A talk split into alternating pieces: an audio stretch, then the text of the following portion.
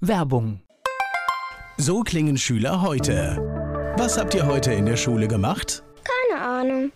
Und so klingt der Speedlearner. Was habt ihr heute in der Schule gemacht? Heute haben wir sehr viel über Afrika gelernt. Soll ich bei den ägyptischen Pharaonen anfangen und bei den Zulu-Kriegen aufhören? Oder interessiert es dich in Wirklichkeit gar nicht? Speedlearning. Für bessere Noten. Wie wir vom Hoffnungslerner zum Speedlearner werden. Jetzt überall im Buchhandel. Speedlearning. Antenne Mainz. Mein heutiger Gast ist weiblich. Name. Christine Dauborn, Alter. 29. Geburtsort. Mainz. Oh, wie schön. Wir haben eine echte Mainzerin da. Das ist immer schön. Ah, kommt, kommt noch eine. eine, Eine- ja? Eine Mainzerin von der falschen Rheinseite. Also meine Eltern wohnen in Ginsheim und ich bin aber in Mainz aufs Gymnasium gegangen und in Mainz geboren und das ist immer eine bisschen schwierige Stellung. Aber auch dort ist Mainz. Sind wir uns doch. Das würde meine Familie absolut unterschreiben und ich auch. Ich, also zu Wiesbaden habe ich keine Bindung. Deine Hobbys? Yoga, die Mainzer Lebenskultur genießen, Schwimmen und Reisen. Beruf? Auf der Suche. Okay, das werden wir auch nochmal vertiefen. Vielleicht finden wir heute was, ne? dass wir immer was Angebot raushauen. Gibt es sowas wie ein Lebensmotto? Vielleicht den Moment genießen, aber die Vernunft nie ganz abstellen. Besonderes Merkmal. So, wenn ich die Familie vielleicht beschreiben sollte oder Leute, mit denen du zusammenarbeitest, was würden die sagen? Ich glaube, besonders kommunikativ zu Fremden. Hier zu Gast bei Antenne Mainz Christine Dauborn. Sie ist Mitglied in der freien Projektgruppe, die das Open Ohr Festival hier in Mainz organisiert. Ich spreche heute mit Christine Dauborn hier bei Antenne Mainz.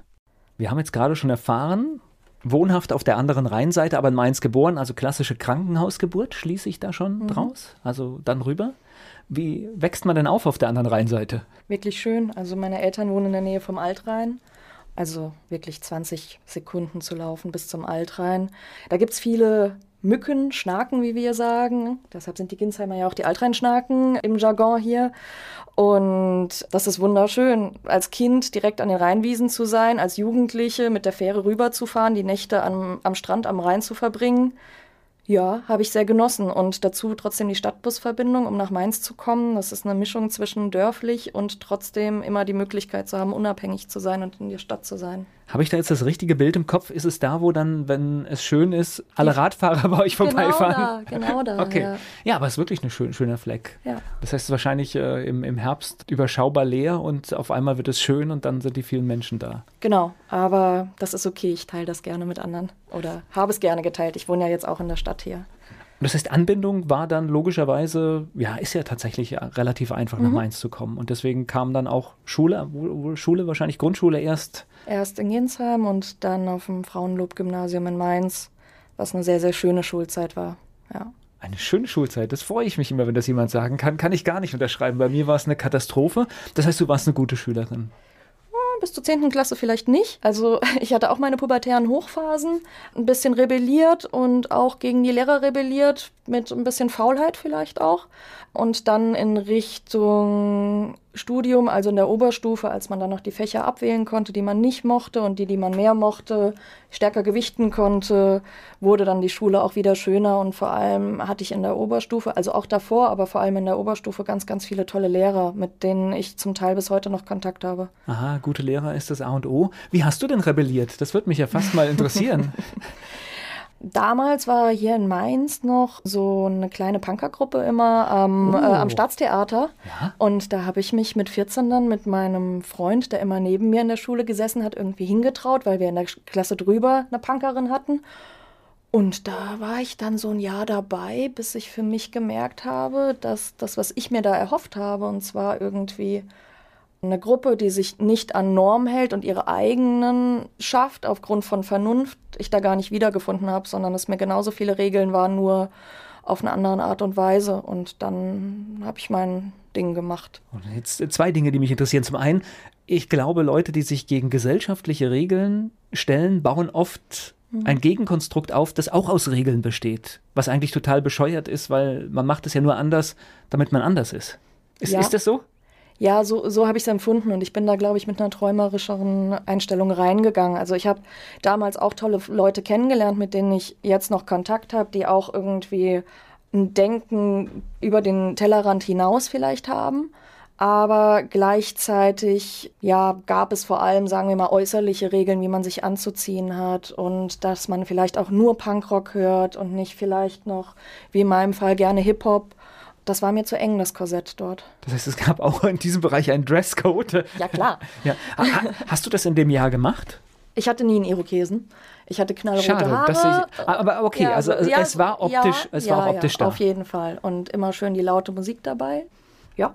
Gut, zu meiner Kinder- und Jugendzeit war das ja tatsächlich noch, noch viel häufiger. Das heißt, das gehörte ja fast, ich überlege gerade, in der Schulzeit war immer irgendjemand dabei, der so gestylt war. Aber jetzt, als du so in dem Teenie-Alter warst, da war das, glaube ich, auch eher schon eine Ausnahme, oder? Oder gab es da auch noch eine richtige Szene? Nein, kurz danach kam ja so also nein, davor gab es ja schon so diese ganze New Metal-Szene und so, die aber für mich eher unpolitisch war.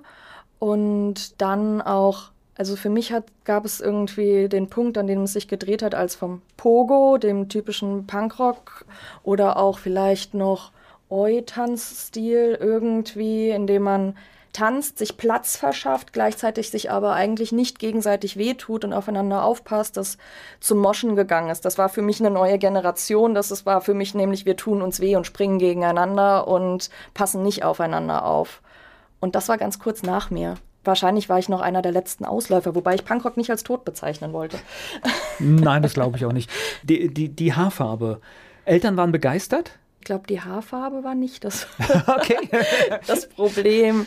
Was war das Problem? Dass ich vor allem schwarz getragen habe, dass ich von oben bis unten mit Nieten behangen war, besonders gerne auch mein Nietenhalsband getragen habe, dass ich prinzipiell sehr diskussionsfreudig war. Also nicht, dass ich heute nicht auch noch gerne über wichtige Dinge diskutiere, aber damals war jede Kleinigkeit diskussionswürdig. Ja, und dass halt keine Lust für die Schule da war vor allem. Also Autoritäten wurden nicht ernst genommen. Gleich geht's weiter im Gespräch mit Christine Dauborn hier bei Antenne Mainz.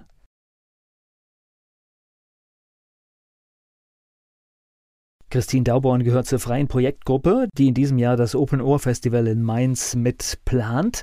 Sie ist hier zu Gast bei Antenne Mainz. Wir waren gerade so ein bisschen bei der Schulzeit und auch den Autoritäten. Hier und da mal Autoritäten nicht ernst zu nehmen, ist gar nicht so schlecht. Das gilt eigentlich fürs ganze Leben. Ja, zu hinterfragen immer und auch einige nicht ernst zu nehmen, aber Pauschalisierung also ist ja erstmal schlecht. Ja, und oft auch ernst nicht ernst nehmen. Das ist nochmal ganz, ganz wichtig. Ja, ja. ja.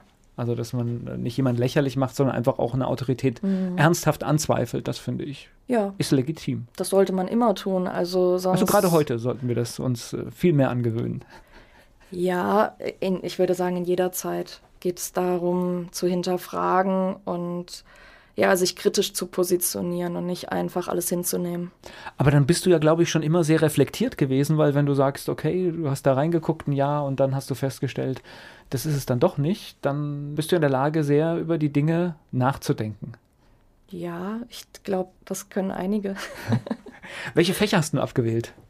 Französisch und Chemie. Also ich bin absolute Geisteswissenschaftlerin und noch, ja, Literaturwissenschaftlerin vielleicht. Ja, nein, auch auf jeden Fall. Aber Französisch, da ist irgendwie die Liebe bei mir nicht erblüht. Es war vielleicht auch das falsche Alter, um es zu lernen. Ich war gestern wieder in einem Französischkurs jetzt, nach 13 Jahren wieder Französisch gesprochen. Und Chemie habe ich nicht verstanden damals. Oder wollte nicht. Man muss nicht zu allem einen Zugang haben. Also sehe ich so nach der Schule? War das so klar, wo es hingeht? Oder das hört sich ja für mich so ein bisschen auch nach Geisteswissenschaften ist ja mhm. immer so ein mhm. bisschen, da hält man sich ja den Weg offen. Ja, aufgrund der schönen Schulzeit ging es direkt ins Lehramt. Also mit einem halben Jahr Pause, in dem ich einfach mal das Studentenleben schon vorgetestet habe, ohne zu studieren. Und zwar mit Germanistik und Englisch. Dann habe ich aber von Englisch zu Geografie gewechselt und Geografie ist ja eigentlich die Zwitterstellung zwischen Geisteswissenschaften und Naturwissenschaften. Also Lehramt war dann tatsächlich auch ein, ein Ziel? War es sehr, sehr lange. Und bis heute finde ich, dass das ein toller Beruf ist, den viele meiner Freunde mittlerweile ausüben und bei denen ich auch sehr stolz bin, dass sie das machen und mir denken, dass die Schülerinnen und Schüler wirklich tolle Lehrerinnen und Lehrer bekommen haben mit diesen Freunden. Ich für mich habe In Geografie macht man Exkursionen, das heißt, man fährt in andere Regionen, andere Länder und wendet dort sein Wissen an, weil man kann ganz viel über die Erde, Klima, Gesellschaften, Städte und so aus Büchern lernen, aber man muss vor Ort sein, um irgendwie das anwenden zu können und das Ganze lebendig zu halten. Und ich war auf großer Exkursion in Laos zwei Wochen. Also ich habe mir auch das Exotischste ausgesucht, das es gab. Meine erste große Fernreise. Habe da ganz schnell gemerkt, die Lehrämtler haben ja immer ein bisschen weniger Stoff als die, die mittlerweile auf Bachelor oder Master studieren. Und dass ich unzufrieden war mit dem, was ich bis jetzt gelernt habe und dass da eine Leidenschaft ist, die ich entdeckt habe und dann hat sich das nochmal geändert. Du hast ja auch Reisen als Hobby genannt, das heißt, mhm. du hast schon einiges gesehen? Ja, so ein bisschen was. Erzähl mal. Also mit Laos verbunden war ich noch in Thailand und Kambodscha, habe Angkor Wat gesehen mit den großen alten hinduistischen Tempeln im Regenwald. Das ist atemberaubend. Dann war ich noch mal einen Monat in Vietnam da habe ich auf jeden Fall ein Stück Herz gelassen. Also ein ganz, ganz tolles Land. Ich habe eine Freundin in Ruanda besucht, die über die Partnerschaft Rheinland-Pfalz-Ruanda dort gearbeitet hat und war dann danach anschließend noch in Tansania, auch auf Sansibar, das zu Tansania gehört. Und jetzt gerade, bis vor zwei Wochen, war ich sechs Wochen in Kolumbien gewesen. Das erste Mal in Südamerika ganz tolles Land und gehe bestimmt nochmal nach Südamerika. Und eine weitere Leidenschaft ist, ich war schon sehr oft östlich von Deutschland. Also Polen ist ein tolles Nachbarland. Gibt es einen Bezug zu Polen oder einfach? Ich habe eine Freundin, die Polonikum gemacht hat an der Uni in Mainz. Das ist ja eine Besonderheit. Ich glaube, da gibt es so eine auch so viele Studiengänge, Verknüpfung Frankreich, mhm. Polen irgendwie habe ich mal genau. mitgekriegt. Ja, genau. da gibt es einen Master. Ich weiß aber gar nicht, in welche Richtung. Ein Freund hatte das mal angedacht. Aber auf jeden Fall hat sie dieses Polonikum gemacht und hatte davor schon Interesse an Polen. Mit ihr war ich das erste Mal da. Und dann kam diese typische Idee, ich mache mal Interrail mit einer Freundin. Vier Wochen und wir wollten einmal um die Ostsee. Und dann haben wir uns überlegt, was wollen wir eigentlich? Dann ist unser Radius immer weiter geschrumpft, bis wir gesagt haben, hey, wir machen einfach vier Wochen Polen und am Ende noch drei Tage Prag, weil wir wollen das Land richtig kennenlernen. Und dann waren wir wirklich klassisch mit der Bahn, aber ohne Interrail und dann aber auch noch mit Couchsurfing in Polen unterwegs. Und das war ein toller Einstieg, vor allem weil man sich da auch natürlich immer wieder mit deutscher Geschichte konfrontieren muss. Und das ein ganz tolles Land ist einfach, Polen. Gleich geht's weiter im Gespräch mit Christine Dauborn hier bei Antenne Mainz.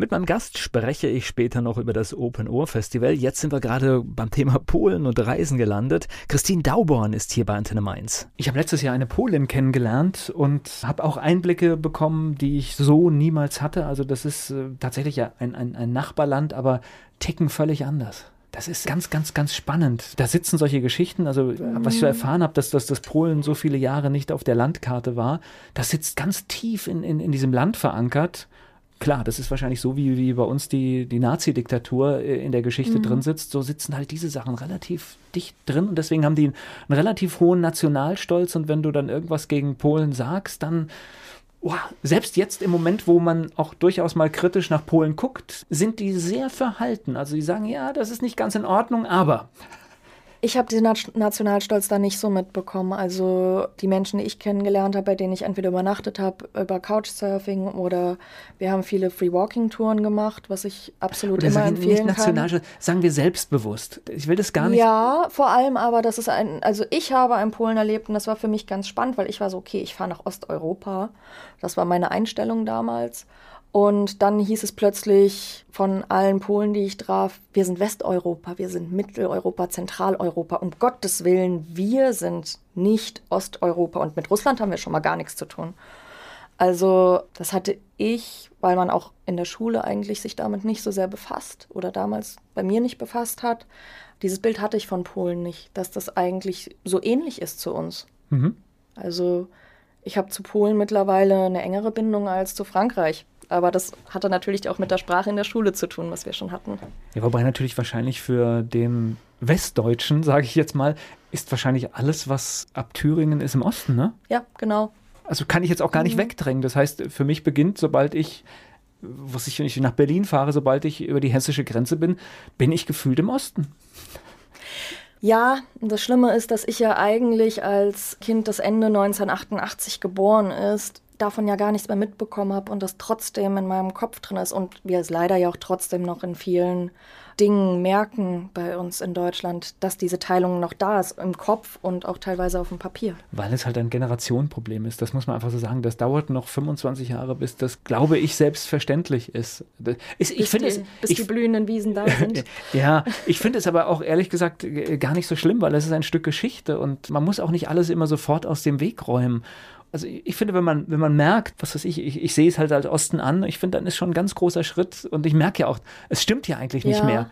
Aber viele waren ja auch nie im Osten irgendwie mal. Also okay, nach Berlin fährt jeder mal, aber wer war denn irgendwie mal in Halle, Leipzig, Weimar, Dresden oder vielleicht auch einfach mal auf dem Land und hat sich die Natur angeschaut oder so? Ich glaube, das ist Weimar habe ich schon alles geschafft hier, okay, was du gerade ja. aufgezählt hast. Also ich bin Weimar schon ganz ist, da vorne. Äh, auch noch ein großer Wunsch. Ja, ja glaube ich. Ich habe ja. viel, viel Schönes gehört. Ja, also ich, ich war tatsächlich mal ganz, ganz kurz nach der Grenzöffnung und habe auch versucht, äh, dann dort zu arbeiten, bin aber gescheitert, gebe es auch ganz offen zu. Das ist, da habe ich gemerkt, blühende Landschaften und wir sind eins ist ist eine längere Geschichte. Ja. Ich finde es auch nicht schlimm. Also es ist alles in Entwicklung, es ist, es ist alles gut. Was hast du in Polen gesehen? Polen ist für mich waldreich. Wir haben die Ostsee. Wir haben natürlich tolle, auch große Städte. Ja, vor allem die Städte. Also gerade wer Couchsurft, ist meist in den Städten. Und ich glaube, mein Interesse an Landschaften kam erst später. Also wir haben begonnen in Danzig. Allerdings hatten wir eine Freundin dabei. Da, zu dem Zeitpunkt noch waren wir vier Mädels, mit denen wir gestartet sind. Eine kommt gebürtig aus Danzig und dort ist ein leerstehendes Haus der Familie. Und zwar Danzig ist die Dreistadt bestehend aus Gdansk, das, was wir alle kennen, die schöne Hansestadt, Sopot, dem mondänen Strandort und Gdynia, dem sozialistischen Vorort. Dort äh, steht, glaube ich, auch der größte Plattenbau Europas. Und dort waren wir und haben oh, gelebt. Schön. Und das war ein ganz anderer Einstieg. Also nachdem ich davor schon mal in Danzig war, also in Gdansk, in dem typischen Danzig, war Gdynia irgendwie ein ganz anderer Einstieg. Und dann sind wir weiter nach Warschau gefahren. Warschau ist damals riesig gewachsen, wächst immer noch, bewegt sich ganz viel, sehr spannend. Und dann haben wir was gemacht, was, glaube ich, wenige Reisende machen. Wir sind nach Lodz gefahren. Und zwar ehrlich gesagt wirklich einfach nur wegen des Liedes. Wir fahren jetzt mal nach Lodz. Was muss das denn? Was ist das denn? Und es ist halt die drittgrößte Stadt Polens und hatte früher eine riesige Textilindustrie. Es ist alles verfallen nach Untergang von des Eisernen Vorhangs einfach. Und da tut sich aber langsam was. Also ich habe meinen Couchsurfer noch mal drei Jahre später besucht dort. Da ist eine ganz lebendige Studentenszene. Da passiert jetzt auch natürlich Gentrifizierung und es wird wirklich schön. Und dann sind wir weiter nach Krakau und Breslau und dann ging es nach Prag zum Abschluss. Gleich geht's weiter im Gespräch mit Christine Dauborn. Christine Dauborn ist mein Gast hier bei Antenne Mainz. Wir waren noch beim Thema Polen. Deutsche Geschichte hast du gerade erwähnt, mhm. begegnet einem immer wieder. In ja. welcher Form? Das heißt, man sieht also, Bezüge zum, zu, zur Kriegszeit? Oder? Ja, absolut, okay. absolut. Die wird immer wieder thematisiert, ob man jetzt in Warschau vom Ghetto spricht oder ja, Holocaust ist immer da und wir waren in dem Urlaub auch in Auschwitz und das war, glaube ich, einer der emotionalsten und schwierigsten Tage so in meinem Leben, weil ich erinnere mich noch genau über, äh, wie wir unter diesem Arbeit macht frei durchgelaufen sind und ich ein Kloß im Hals hatte. Ich habe ein Foto gemacht davon von außen und es ging nicht mehr. Ich kam mir, ich wäre wär mir komisch vorgekommen, das zu fotografieren, wie ich davor jede Stadt als Tourist fotografiert habe. Und ich konnte auch gar nicht. Also, obwohl ich ja jemand bin, der sehr kritisch mit Deutschland umgeht und eigentlich da absolut eine Haltung hat und weiß, wie schlimm das war, ist vor Ort zu sein, eine Erfahrung, die sich, glaube ich, wirklich einbrennt. Mhm. Kann, ich, kann ich nachvollziehen. Ich meine, wir können uns, ich glaube, keiner, der es nicht miterlebt hat, kann sich vorstellen, wie barbarisch das eigentlich war. Und wenn man dann halt mit dieser Geschichte konfrontiert wird und an dem Ort ist. Ja, ich glaube, das eindrucksvollste Detail waren nicht die Berge an Rasierklingen und Haaren und Schuhen, sondern die Kläranlage, mit der menschliche Asche geklärt wurde, um wirklich das letzte Stück, das von einem Menschen noch existiert, verschwinden zu lassen, als wäre er nie da gewesen. Verachtend, ja. Ja. So, jetzt müssen wir hier den Bogen wiederfinden. Äh, ich finde es faszinierend, äh, dass man als relativ junger Mensch heute schon so viel von der Welt sehen kann. Das ist ja eine mhm. Option. Also ich meine, in meiner Generation gab es das eigentlich noch nicht so ausgeprägt. Ist eigentlich faszinierend, oder? Das ist ein Privileg. Ja, und macht, ja. macht reich. Also viele, viele, also ich habe auch mal gehört, dass der deutsche Reisepass ist äh, der beste der Welt, weil er ermöglicht den Zugang zu so vielen Ländern wie kein anderer Pass auf der ja. Welt. Das ja. ist irgendwie wirklich ein Privileg, ja. Und die Deutschen sind, soweit ich das mitbekommen habe, auch sehr beliebt als Touristen. Wenn man jetzt, sagen wir mal, von dem Stereotyp absieht, der irgendwie in den 90ern entstanden ist, der irgendwo hinfährt, sich in die Sonne legt und 20 Bier am Tag trinkt, sondern. Der wird nur geliebt wegen des Geldes. Ja, genau. Ja. Aber ansonsten habe ich das oft erlebt, dass es ein sehr, sehr positives Bild des Deutschen im Ausland gibt bis darauf, dass wir vielleicht als ein bisschen steif angesehen werden und ja, die typischen deutschen Tugenden einem nachgesagt werden. Gut, die haben wir wahrscheinlich auch. Ja. ja. Aber auf der anderen Seite, dafür ist Deutschland angesehen in der Welt. Es gibt halt Dinge, ja, die können halt scheinbar nur wir. Gut, aber wir merken ja gar nicht, dass wir verkorkst sind. Das merkst du ja erst in den, in den Situationen vielleicht mhm. manchmal. Also, wir also, es ist alles gut. Der Ausdruck, den ich mitgenommen habe aus meiner letzten Reise, war Mass o menos, also mehr oder weniger. Und das wird einfach hinter jede exakte Angabe gesetzt gefühlt. Also der Bus kommt um eins, Mass o menos. Ähm, und das habe ich mir so ein bisschen auch angewöhnt. Das ist so dieses akademische Viertel vor und nach der Stunde und wenn man da sich da erstmal dran gewöhnt hat nach zwei Wochen, ist das auch okay. Aber am Anfang geht das einem tierisch auf den Keks als Deutsche. Ich glaube, wir sind, wir gehören zu den wenigen Nationen, die mit der Uhr so umgehen. Das heißt, wenn, wenn wir uns um 14 Uhr irgendwo verabreden, dann sind alle um 14 Uhr mehr oder weniger da. Also mhm. da kommt jemand vielleicht mal fünf Minuten zu spät. Aber egal, wo du hinkommst auf der Welt, bedeutet 14 Uhr nicht zwingend, dass alle da sind. Und je südlicher es wird, umso später wird es. Ja, mag vielleicht auch irgendwo anders sein. Also ich glaube, in, in Vietnam zum Beispiel könnte ich mir vorstellen, dass die Uhren da sehr akkurat ticken. Okay.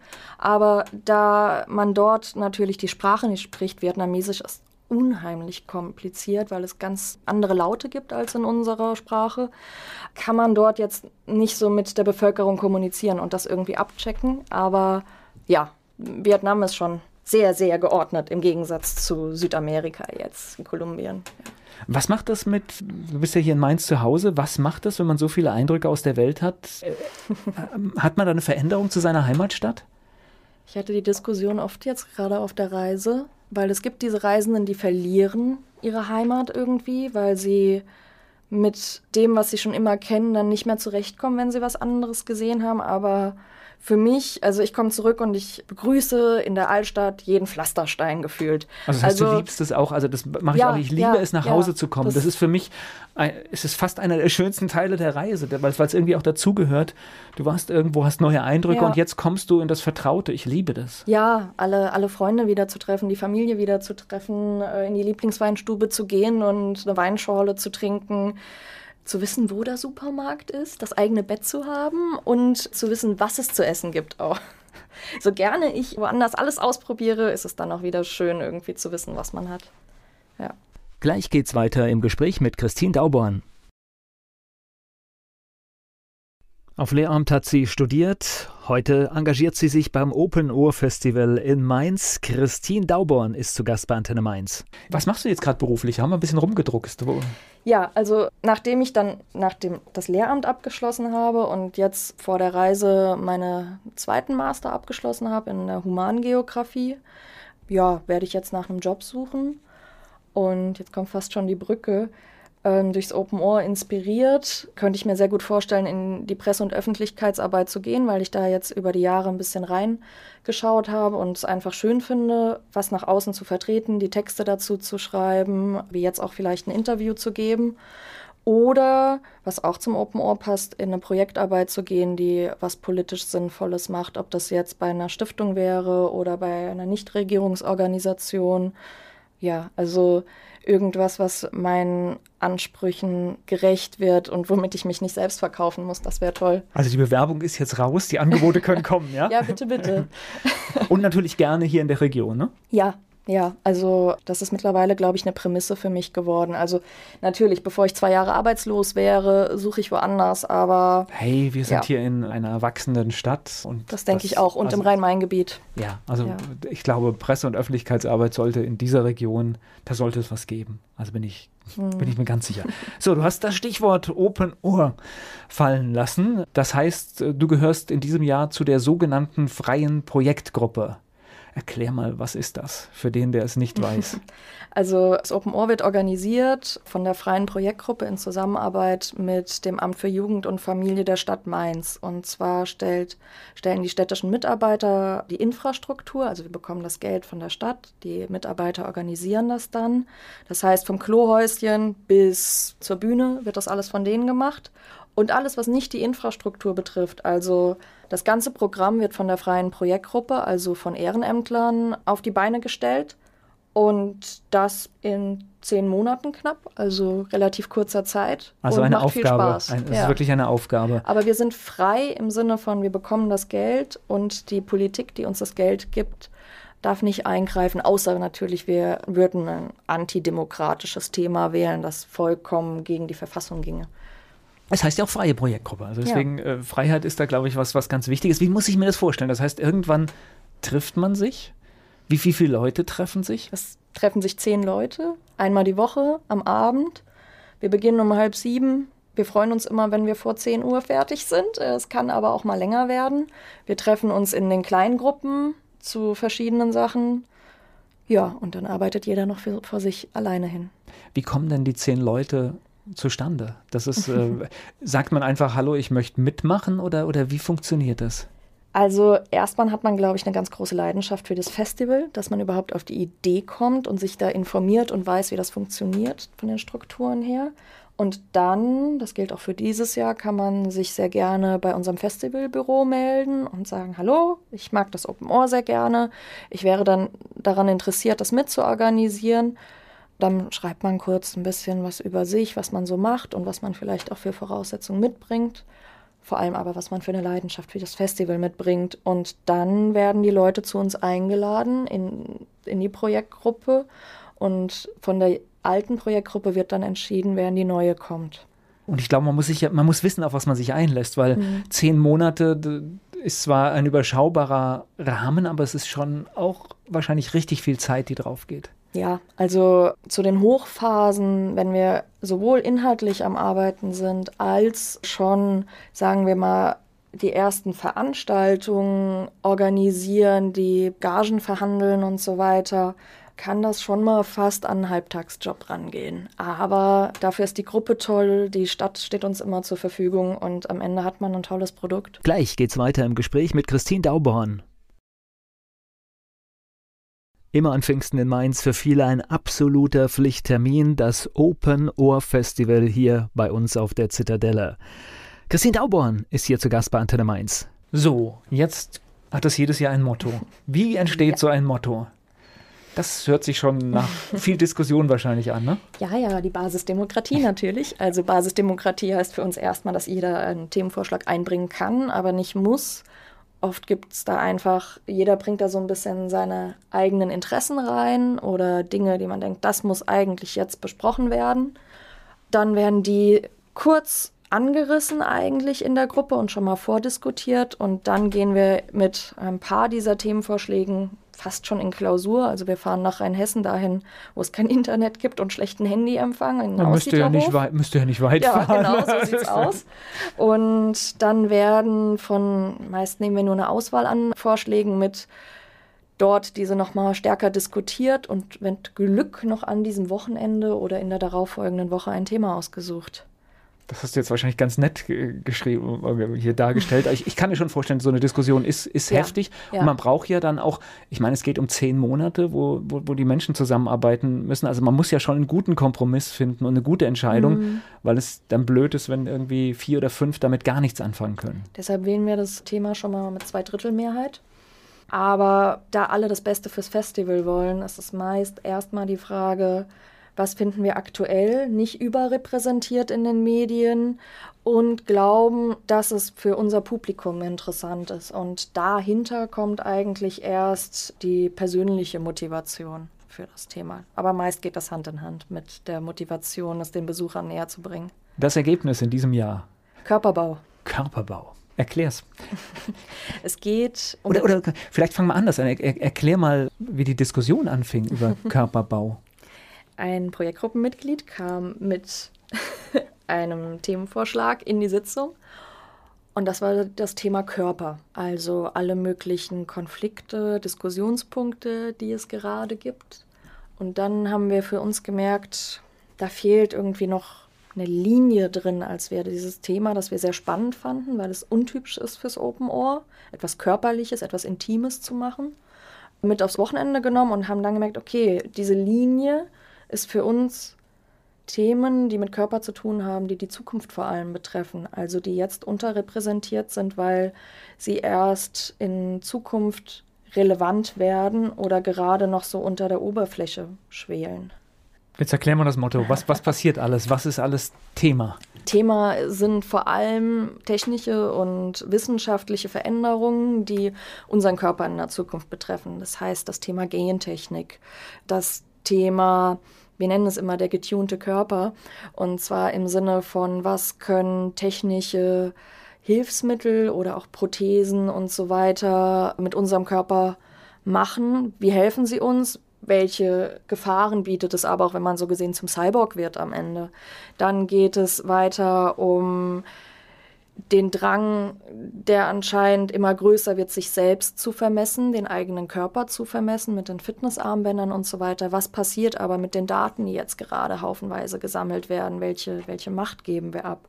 Es geht um politische Körper. Wie handeln wir mit unserem Körper politisch? Wir sind in der digitalen Zeit, sind deshalb Demonstrationen nicht mehr nötig, dass wir mit unserem Körper irgendwo stehen und für etwas demonstrieren.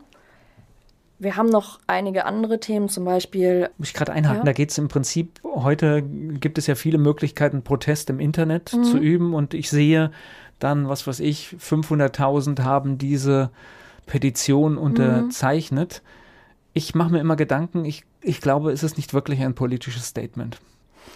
Das ist das, was zu diskutieren ist. Also, also natürlich, klar, man, ich, man, man, äh, sieht, es ja, stehen 500.000 ja. Menschen dahinter, ja. aber aber war das nicht mit einer mit den Unterschriftenaktionen ähnlich? Ja, aber äh, wenn 2000 Leute durch die Stadt ziehen und demonstrieren für ein Thema, hat das, ist es für mich ein völlig anderes Bild, ja. als wenn ich in einem Newsletter lese, 497.000 haben diese Petition auch unterzeichnet. Die 2000 nehme ich ganz ernst. Diese viel größere Zahl, die nehme ich nicht ernst. Ja, es ist ein Unterschied, seinen Körper irgendwo hinzubewegen und ihn selbst als Instrument des Protests zu nutzen oder einen kleinen Klick zu machen. Ja. Genau. Also das heißt, die Ernsthaftigkeit ist, wenn jemand auf die Straße geht, glaube ich, viel größer und viel mehr wert als. Ja, damit könntest du gerne am Podium teilnehmen. Wir haben ein Zuschauermikrofon. okay. Ja, wenn, wenn, wenn, wenn ich da bin, werde ich vielleicht mal einschreiten. Ja, aber ja. ich, ich mache mir oft Gedanken, weil ich sehe, dass sich viele engagieren und man kriegt ja dann auch hier, leitet nett jemand die Mail weiter. Und manchmal mache ich das auch, manchmal zeichne ich das auch, aber ich bin da sehr kritisch, weil ich weiß nicht, ob wir damit wirklich die Welt verändern. Ja, Oder nur so also das, das ist genau die Frage, die wir stellen wollen. Gleich geht's weiter im Gespräch mit Christine Dauborn. Körperbau, das ist das Thema in diesem Jahr beim Open Ohr Festival in Mainz auf der Zitadelle. Von der freien Projektgruppe ist Christine Dauborn hier zu Gast bei Antenne Mainz. Jetzt hat man aber dieses Thema. Wie, ja. wie, ist das? Ihr habt ja viele, viele Sparten. Es wird Theater gespielt, es gibt Musik, es gibt Podiumsdiskussionen, Film. Das versucht man ja dann an das Thema auch irgendwie anzudocken. Mhm. Ne? Das, ja. Aber kann ich mir jetzt vorstellen, dass es auch nicht immer so, so rund wird, ne? Es geht einfach nicht bei allem. Also gerade bei Musik ist es sehr schwer. Wir versuchen, sagen wir mal, immerhin Bands zu haben, die unserem politischen Anspruch entsprechen oder jedenfalls nicht dieselben Leute einzuladen, die ein Echo bekommen haben. Ähm, Gute Idee. also, dass wir schon politische Künstler haben und teilweise dieses Jahr haben wir eine Band, die basisdemokratisch entscheidet, wo sie auftritt und auch über ihre Gage entscheidet. Sehr spannend und da treffen zwei gleiche Konstrukte wiederum aufeinander. Das war sehr schön. Aber meist ist die Musik der Teil, an dem unser Besucher oder die Besucherin auch einfach mal abschalten kann und einfach tanzen kann, weil wir wollen ja nicht nur irgendwie den Kopf betätigen dort. Obwohl der Vorgang mit der Band, der interessiert mich jetzt noch. Das heißt, ihr macht ein Angebot, was ihr zahlen könnt Und die haben dann darüber abgestimmt, ob sie dafür kommen. Ja, Das ist äh, abgefahren. ja, Hat aber ja geklappt. Ja. Also manchmal. Bei Filmen ist es, glaube ich, einfacher. Ne? Wenn man ein bisschen recherchiert, findet man bestimmt einen ja, Film. Wo, wobei Filmrechte sehr, sehr teuer sind im ersten Moment. Aber ja, wir haben tolle Filme. Unter anderem haben wir wieder einen tollen Stummfilm, der Golem. Also eine Figur aus Lehm, die erstmal dafür gedacht ist, eine Gemeinschaft zu beschützen und die dann aber zweckentfremdet wird eigentlich. Und der ist aus den 1920ern. Schon damals, oder was heißt schon damals, der Golem ist ja ganz alte Geschichte eigentlich. Geht es also darum, einen Menschen zu erschaffen aus etwas, vielleicht auch wie Frankenstein oder so. Und dazu wieder ein Stummfilm DJ, also ein bisschen vom Klassischen weg. Ja. Das sind wir schon mittendrin im Programm. Das heißt, was, was, was wollen wir mal durchgehen? Was Mhm. fangen wir vielleicht mit Musik an? Was, was für Bands kommen? Ja, also wir beginnen Freitagabend natürlich erst mit dem Local Opener. Das ist traditionell, dass wir eine Band hier aus der Region haben. Und dann geht es weiter mit Akua Naru. Akua Naru ist eine US-Amerikanerin, die in Köln wohnt und ganz schön souligen Hip-Hop macht, mit einer Band auch dabei und gleichzeitig sehr politische, feministische Texte schreibt. Und dieses, also jetzt, ich glaube, in den nächsten Wochen ihr neues Album rausbringt. Und ja, auf die freuen wir uns sehr. Sonntags geht es weiter, was heißt geht es weiter? Kommt ähm, Es hört ja nie auf. unter, ja, ja, äh, es kommen davor ein paar Sachen. Ich nenne jetzt natürlich nur einen Ausschnitt. Die Gang. Die Gang ist ein Projekt vom Sänger der Ohrboten, die auch schon bei uns waren zweimal. Und zwar zusammen mit seiner Tochter. Und es geht darum, eigentlich Texte auch zu machen, die die Kinder ansprechen, aber ohne pädagogische Attitüde hintendran irgendwie und gleichzeitig aber ein schöner Ska-Sound, auf den einfach alle tanzen können und ich glaube auch unsere erwachsenen Besucher werden viel Spaß mit den Texten haben. Dann geht es am Samstagabend weiter mit einer argentinischen Band, die eine Mischung aus Rock, Ska und Punk machen, und zwar Los Manos de Filippi, ähm, die auch dafür bekannt sind, gesellschaftliche Missstände anzuprangern. Ich merke auch, Ja. das ist ähnlich wie in den Vorjahren. Das heißt, die Bands kommen aus den völlig unterschiedlichen Richtungen der Ja. Welt. Das heißt, das ist auch immer Absicht. Oder, oder Wir, wir versuchen das. Natürlich ist das manchmal nicht möglich, weil wir die natürlich nicht extra für das Open Ohr einfliegen lassen können. Aber wir versuchen immer eine weite Bandbreite zu zeigen. Und zwar einerseits, woher kommen die Bands? Andererseits aber auch, welche Musikstile sind vertreten. Also wir wollen nicht nur Rock machen oder nur Hip-Hop oder nur Elektro, sondern ich glaube, das ist gerade das Schöne am Open Ohr, dass für jeden was dabei ist und für jeden auch immer was zu entdecken ist. ja, kann ich bestätigen. Ja, das, das, das ist so. Gleich geht's weiter im Gespräch mit Christine Dauborn hier bei Antenne Mainz. Film, Musik, Podiumsdiskussionen und vieles mehr gibt es an Pfingsten auf dem Open Ohr Festival in Mainz. Christine Dauborn von der Freien Projektgruppe ist hier zu Gast bei Antenne Mainz. Theater, lass uns mal über Theater. Theater sprechen. Ja.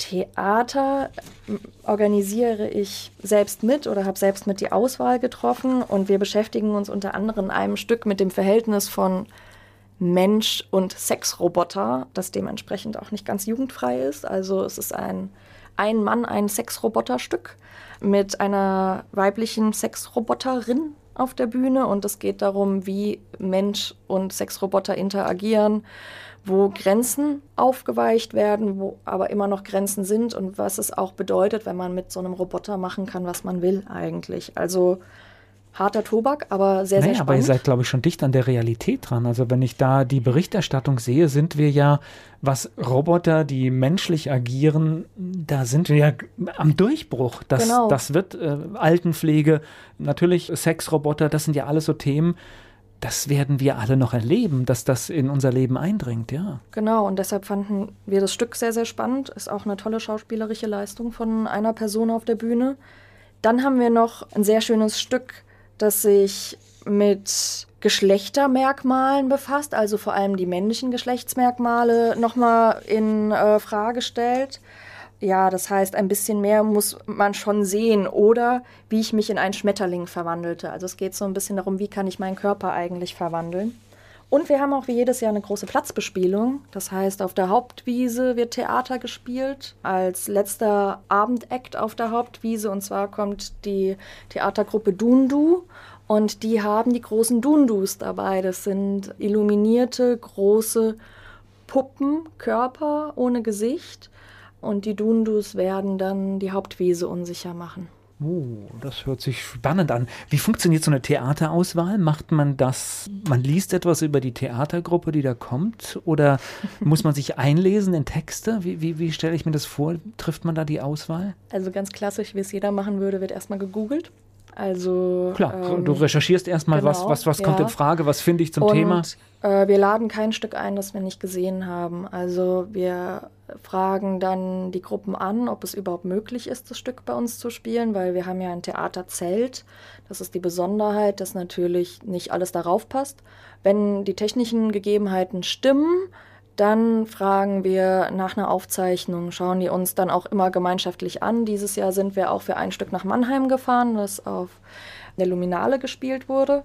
Dann wird in der Kleingruppe auch basisdemokratisch entschieden, welche Stücke wir denn wirklich nehmen. Und da ist uns natürlich neben dem künstlerischen, dramatischen Anspruch auch der thematische Bezug sehr wichtig. Das in Mannheim war erfolgreich? Ja. Okay, das ist, das, ich glaube, das ist schlimm, wenn man dann irgendwo hinfährt und guckt sich an und sagt, das ist gar nichts für uns, ne? Ja, aber es war von den Trailern her schon absehbar. Es gab aber noch keine Aufzeichnungen und ich glaube, das lohnt sich sehr. Okay. Ich bin Volker Pietsch und spreche gleich weiter mit Christine Dauborn. Christine Dauborn, mein Gast hier bei Antenne Mainz. Sie gehört zur freien Projektgruppe, die für den Inhalt, die Planung und auch die Umsetzung des Open Ohr Festivals in Mainz auf der Zitadelle zuständig sind. Und dort gibt es natürlich viel zu sehen, zu hören, aber auch Mitreden ist angesagt. Podiumsdiskussion ist ein ganz wichtiger Bereich. Ja, wir beginnen, ich habe vieles jetzt schon angerissen vorher. Wir beginnen samstags traditionell mit dem Eröffnungspodium um halb zwölf.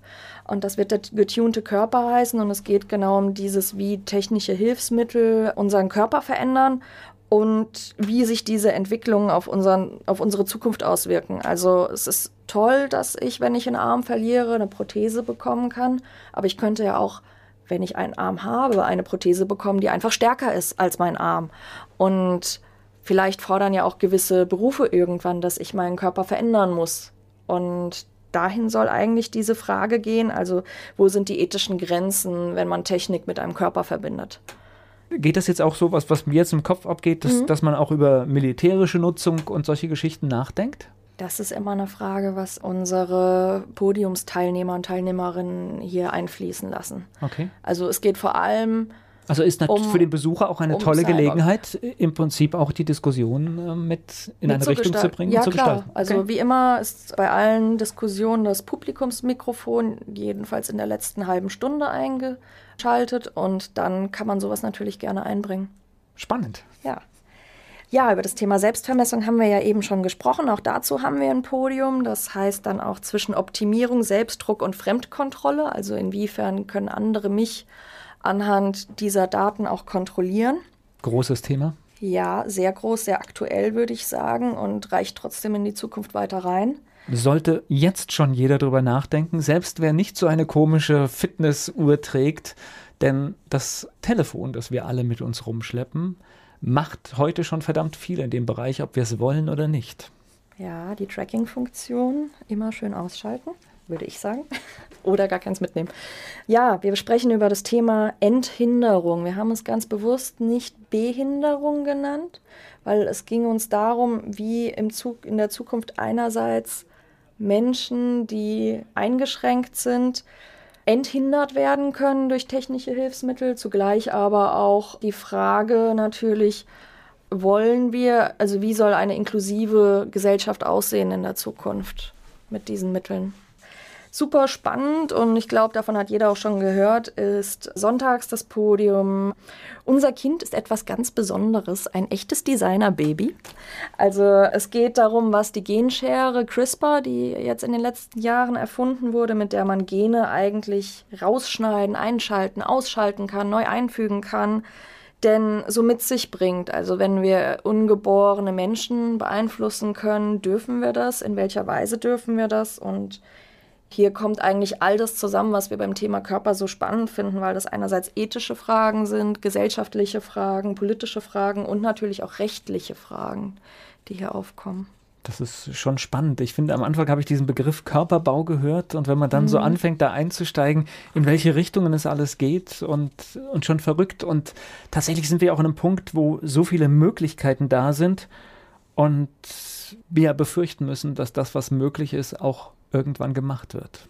Ja, also es wird auch gewisse Vorteile geben, da bin ich mir sicher. Wir wollen jetzt nicht nur Horrorszenarien hier an die Wand malen, sondern es geht uns wirklich darum, zu schauen, was ist möglich, welche Vorteile bringt es irgendwie, was mit unserem Körper passieren könnte, also was mit mir passiert, aber auch, wo sind die Risiken und wo müssen wir eine Grenze setzen. Ist ja keine Frage. Also wenn man so auch Forschung, äh, bin ich ja auch interessiert und sieht und dann merkt man, okay, jemand, der nicht mehr hören kann, kann vielleicht irgendwann ja. wieder hören, weil wir eine technische Andockstelle finden oder man kann wieder sehen und konnte vorher nicht sehen. Ja ich glaube, da wird sich keiner wehren gegen diese Entwicklung. Das ist natürlich genial, aber.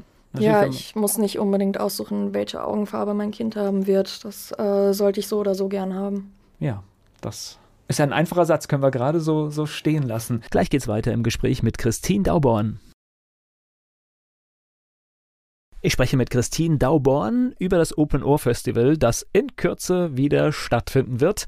Natürlich an Pfingsten, natürlich auf der Zitadelle hier in Mainz. Wie ist denn jetzt so der Stand? Das heißt, vor dem Festival ist alles fertig oder arbeitet man eigentlich bis wenige Stunden vor der Veranstaltung? Ja. Sowohl als auch. Also eigentlich sollte jetzt alles fertig sein. Es ist auch alles fertig, aber es kann sich immer was verändern. Also die Deadline ist immer, dass unser Programmheft in Druck geht. Das geht jetzt in Druck und damit steht das Festivalprogramm vollkommen. Aber es kann natürlich immer sein, dass Künstler, eine Künstlerin, Referent, Referentin krank wird, keine Ahnung, die Bahn Verspätung hat und wir ganz spontan da vor irgendwelche Herausforderungen gestellt werden, noch was zu verändern. Gut, der normale Wahnsinn. Und ein Name ist immer dabei, den erkennt man sofort, wenn man das Programm sieht. Und das ist in diesem Jahr jemand, den ich äh, aus der Heute-Show kenne, der auch öfter mal im Fernsehen zu sehen ist, Nico Semsrott. Absolut. Also gerade mit Nico Semsrott, glaube ich, haben wir einen sehr eigenen Kabarettisten jetzt gefunden. Also er ist ja so, man sagt doch, der traurigste Komiker der Welt, der immer mit seiner Kapuze tief ins Gesicht hinein da steht und einfach nur seine PowerPoint vorlässt, äh, liest und mit seiner Logik eigentlich die verqueren Dinge in unserer Welt aufdeckt und wir haben leider nicht immer Zeit, alles zu sehen, was wir Tolles da ran schaffen. Aber meistens versucht dann jeder mal Mäuschen zu spielen und trotzdem mal was mitzubekommen, auf jeden Fall. Kabarett ist also auch ein Thema. Was gibt es in dem Bereich noch? Es kommt noch Anna Amateur. Anna Amateur nennt ihre Art, was sie macht, eigentlich Mimikry oder ihr Programm.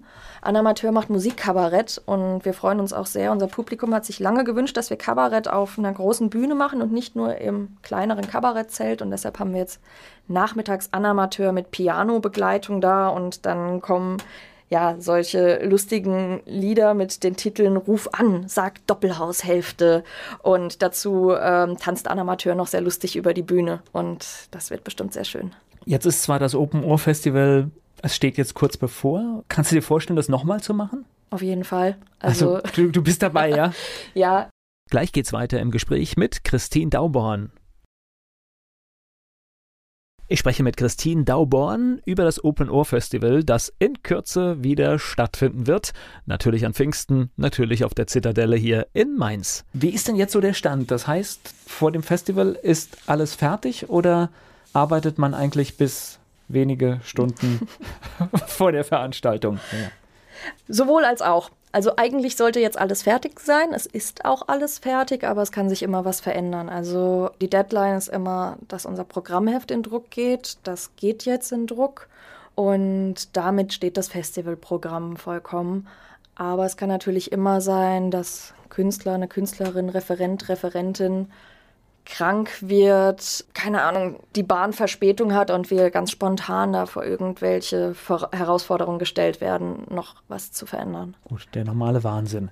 Und ein Name ist immer dabei, den erkennt man sofort, wenn man das Programm sieht. Und das ist in diesem Jahr jemand, den ich äh, aus der Heute-Show kenne, der auch öfter mal im Fernsehen zu sehen ist, Nico Semsrott. Absolut. Also gerade mit Nico Semsrott, glaube ich, haben wir einen sehr eigenen Kabarettisten jetzt gefunden. Also er ist ja so, man sagt doch, der traurigste Komiker der Welt, der immer mit seiner Kapuze tief ins Gesicht hinein da steht und einfach nur seine PowerPoint vorlässt, äh, liest und mit seiner Logik eigentlich die verqueren Dinge in unserer Welt aufdeckt und wir haben leider nicht immer Zeit, alles zu sehen, was wir Tolles da ran schaffen. Aber meistens versucht dann jeder mal Mäuschen zu spielen und trotzdem mal was mitzubekommen, auf jeden Fall. Kabarett ist also auch ein Thema. Was gibt es in dem Bereich noch? Es kommt noch Anna Amateur. Anna Amateur nennt ihre Art, was sie macht, eigentlich Mimikry oder ihr Programm. Anna Amateur macht Musikkabarett und wir freuen uns auch sehr. Unser Publikum hat sich lange gewünscht, dass wir Kabarett auf einer großen Bühne machen und nicht nur im kleineren Kabarettzelt. Und deshalb haben wir jetzt nachmittags Anna Amateur mit Piano-Begleitung da und dann kommen ja, solche lustigen Lieder mit den Titeln Ruf an, sag Doppelhaushälfte. Und dazu ähm, tanzt Anna Amateur noch sehr lustig über die Bühne. Und das wird bestimmt sehr schön. Jetzt ist zwar das Open Ohr Festival es steht jetzt kurz bevor. Kannst du dir vorstellen, das nochmal zu machen? Auf jeden Fall. Also, also du, du bist dabei, ja? ja, ich habe jetzt drei Jahre gemacht und könnte mir meinen Mittwochabend ja gar nicht ohne vorstellen. also es macht so viel Spaß, es ist viel Arbeit, man lernt unglaublich viel, man bekommt eine sehr, sehr große Freiheit. Es wird hart, glaube ich, das erste Jahr, wenn man nicht mehr in der Projektgruppe ist und Wobei ich jetzt nicht, ich glaube, der, der, der, Prozess ist ja schon sehr dynamisch, dadurch, dass ja immer Leute gehen und Leute mhm. neu dazukommen. Das heißt, jedes Jahr ist diese Gruppe so, so das ist ja wie ein Berufsleben. Irgendeiner ja. einer scheidet raus aus dem Unternehmen und alles organisiert sich neu. Mhm. Und manchmal ist es auch nicht mehr so wie vorher, ne? Ja, auf jeden Fall. Also man gewinnt auch Freunde in der Projektgruppe, die dann vielleicht ihr Studium beenden, in eine andere Stadt ziehen oder aus anderen Gründen nicht mehr weitermachen. Aber es kommen auch immer wieder tolle andere Leute. Also ich glaube, dass diese Leidenschaft fürs Festival einfach so zusammenschweißt. Das klappt seit 44 Jahren so und das wird auch bestimmt für ein 45. das Open Ohr so funktionieren. Und das ist auch gleichzeitig die Herausforderung und es ist schön, diese Menschen kennenzulernen. Das glaube ich, ja. Gleich geht's weiter im Gespräch mit Christine Dauborn. Christine Dauborn ist hier zu Gast bei Antenne Mainz. Sie gehört der freien Projektgruppe des Open Ohr Festivals an. Und jetzt kommen unsere elf Fragen. Dein Lieblingsplatz in Mainz? Die Zitadelle. Fleischwurst mit Senf oder Handkäse mit Musik? Handkäse. Was meinst du, muss eine echte Mainzerin mal gemacht haben? Eine Funzelfahrt. Oh, Mainz ist für dich? Heimat. Und Wiesbaden? Unbekannt. Der peinlichste Song in deiner Musiksammlung? Das ist eine Sache, die wir in der Projektgruppe diskutieren. Das geht aber bei dem peinlichsten Lieblingssong. Okay. Und ich finde darauf leider keine Antwort. Ich habe aber überlegt, dass zu geil für diese Welt von den Fantastischen Vier schon ziemlich weit vorne ist. Fastnachtsfan oder Fastnachtsmuffel? Je nach Laune. Dein Ausgehtipp in Mainz? Weinstube das Hottum und die Weinstube Bacchus. Mainz 05 ist für dich? Etwas, was zu Mainz dazugehört, aber nicht in meinem Leben ist. Hast du sowas wie einen Spitznamen? Nein. Welche berühmte Persönlichkeit möchtest du mal treffen? Helmut Schmidt, wenn er noch leben würde. Gleich geht's weiter im Gespräch mit Christine Dauborn. Das Open Ohr Festival Thema hier bei Antenne Mainz. Christine Dauborn ist da. Ein Regentag gehört dazu, habe ich gelernt. Ja, ich mag doch mal endlich meine Gummistiefel nutzen, die ich mir für dieses Open Ohr gekauft habe. Nein, also wir freuen uns immer über gutes Wetter, aber der typische Open Ohr Besucher weiß, dass irgendwie es mal regnen wird. Und ganz ohne wäre es ja langweilig. Jetzt haben wir viel über das Programm erfahren, du hast uns viel erzählt, aber wichtig ist ja auch immer, dass man nachlesen kann. Das gibt es wahrscheinlich vielfältige Möglichkeiten. Unser vollständiges Programm finden die Hörerinnen und Hörer auf unserer Homepage auf www.openohr.de. Wird das dann nochmal mit schönen Erklärtexten und den genauen Uhrzeiten und Bühnen draufstehen. Du warst jetzt für Theater zuständig, mhm. habe ich gehört. Wie findet man in diese Rolle rein? Das heißt, ist das jetzt, Geisteswissenschaften liegt ja dann vielleicht auch nahe? Kommt es daher oder, oder entscheidet man sich irgendwann für ein Thema? Also einerseits ja, also als irgendwie jemand, der gerne liest, die gerne liest und auch immer mal wieder ins Theater geht, war ich da relativ nah dran. Ich wollte aber vor allem das Open Ohr Festival organisieren und mag das Gesamtkonzept. Und in dem Jahr wurde vor allem jemand für die Theatergruppe gesucht, als ich angefangen habe. Und dann fand ich das ziemlich gut und all meine Freunde haben mich sehr gelobt, dass sie jetzt auf dem Festival mehr ins Theater gehen und das ja ganz toll finden, dass ich nicht Musik mache, was ja viele gerne machen, sondern in Theater gelandet bin. Aber ich glaube, der naja, nee, nee. Hm? Ist, ich, ich habe gerade überlegt, ob es auch tatsächlich ein bisschen mehr Aufwand ist, gute Theaterstücke zu finden. Aber ich glaube, ähm, letztendlich hat man natürlich, wenn man eine Band gefunden hat, die die Zeit hat, ist es vermutlich ein bisschen einfacher, aber trotzdem ja, inhal inhaltlich ist ja, es wahrscheinlich ein Tick schwieriger mit dem Theater. Ja, es ist inhaltlich schwieriger, dafür haben wir weniger Plätze zu besetzen. Es ist schwieriger in den technischen Absprachen, aber ich würde das gar nicht aufwiegen wollen. Also es heißt alles zeitaufwendig und bei allem freut man sich, wenn man es dann irgendwie festgemacht hat und der Vertrag steht und man dann, das ist das Schöne, das, was man selbst auf die Beine gestellt hat oder gebucht hat, ist dann auch die Veranstaltung, wo man dann leider aufpassen muss und deshalb sie sich auch anschauen muss. Und ja, was gibt es Schöneres, als irgendwo ähm, zu sitzen und zu wissen, das habe ich ausgesucht, ob das das Theaterstück ist, die Band ist, die da vorne steht oder vielleicht der Kabarettist, ja. Ja klar, man hat natürlich eine ganz andere Einstellung zu der Sache, weil es ist ein Teil von einem, das ist ganz ja. klar. Wie, wie läuft so diese Festivaltage? Du stehst unter Strom von Anfang bis Ende? Ja. Die Regel ist, habe immer ein Corny einstecken oder irgendwas, was dir schnell Energie gibt, ein paar Nüsse oder so, weil man vergisst teilweise zu essen, zu trinken, man schläft relativ wenig und man ist eine Mischung zwischen gestresst und euphorisch. Das ist ein ganz, ganz schräger, aber wunderschöner Zustand. Und montags abends fragt man sich dann, wo das Festival hingegangen ist. Zwischendurch ist man, ja, unheimlich glücklich teilweise. Also gerade freitags das Festival zu eröffnen irgendwie und Hallo Open Ohr zu sagen, ist so schön. Und dann kommt Leiten, Pech und Pannen dazwischen, die aber irgendwie auch dazu gehören. Wie bei allem. Danach ist man ein bisschen traurig, wenn das irgendwie so langsam zu Ende kommt. Ja, da kommt das große Loch. Also Jetzt hat man da zehn Monate drauf hingearbeitet, hat da ganz viel Zeit und Energie und Liebe reingesteckt. Und jetzt ist das rum. Also die Zuschauer haben nochmal applaudiert und fanden es schön und gehen und wissen, das Open Ohr gibt es nächstes Jahr wieder. Aber wir haben dann erstmal zwei oder ja, meist zwei Monate Sommerpause so gesehen. Weil zwei harte Monate ohne, genau. das ist auch schön, das braucht man auch danach, um durchzuatmen. Aber die meisten von uns haben dienstags dann frei und dann macht man so komische Dinge wie putzen oder so, um irgendetwas zu tun, weil ja, das ist so ein bisschen wie der Liebeskummer danach, da fehlt einfach was. Ja, so ein bisschen ins Loch fallen, kann, kann ich nachvollziehen. Kommst du irgendwann nach Hause während des Festivals? Schaffst du das oder bist du eigentlich. Äh ja, also ich äh, wohne so, dass ich in zehn Minuten zu Hause bin und um das eigene Bett und vor allem morgens eine halbe Stunde Ruhe, nochmal einen Tee oder einen Kaffee trinken, die eigene Dusche zu haben, ist einfach Gold wert. Also es gab Projektgruppenmitglieder, die gezeltet haben, aber die waren, glaube ich, auch ganz schön hart gesotten. Oh, ich glaube, das ist schon, schon heftig. Kannst noch ein bisschen Yoga machen, um dich dann zu entspannen, ne? Die Zeit habe ich dann nicht. Also, nein. Ich wollte es nur erwähnen, ja. weil ich es am Anfang aufgeschnappt habe, dass es zu ja. den Hobbys gehört, dass wir es wenigstens nochmal angesprochen haben. Ja, aber Yoga kann man auch nicht immer machen. Dann drücke ich euch die Daumen, dass es ein richtig tolles Festival wird. Danke, danke. Ich aber ich glaube dran. Und danke für das Gespräch. Ich gehe jetzt ganz vermessen davon aus, sehr gerne.